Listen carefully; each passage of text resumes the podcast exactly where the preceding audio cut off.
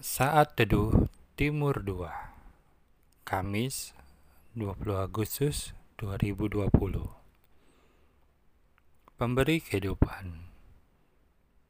Yohanes 11 ayat 25 Jawab Yesus Akulah kebangkitan dan hidup. Barang siapa percaya kepadaku Ia akan hidup walaupun ia sudah mati. Shalom Kuasa kebangkitan yang Yesus miliki sudah dibuktikan ketika Yesus membangkitkan Lazarus yang telah empat hari di dalam kubur.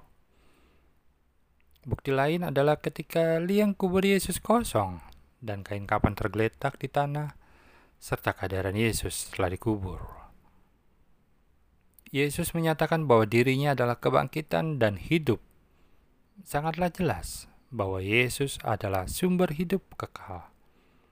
Karena dari awal pembentukan bumi, kedatangannya ke dunia 2000 tahun lalu, bahkan kehadiran Yesus sampai saat ini pun masih ada.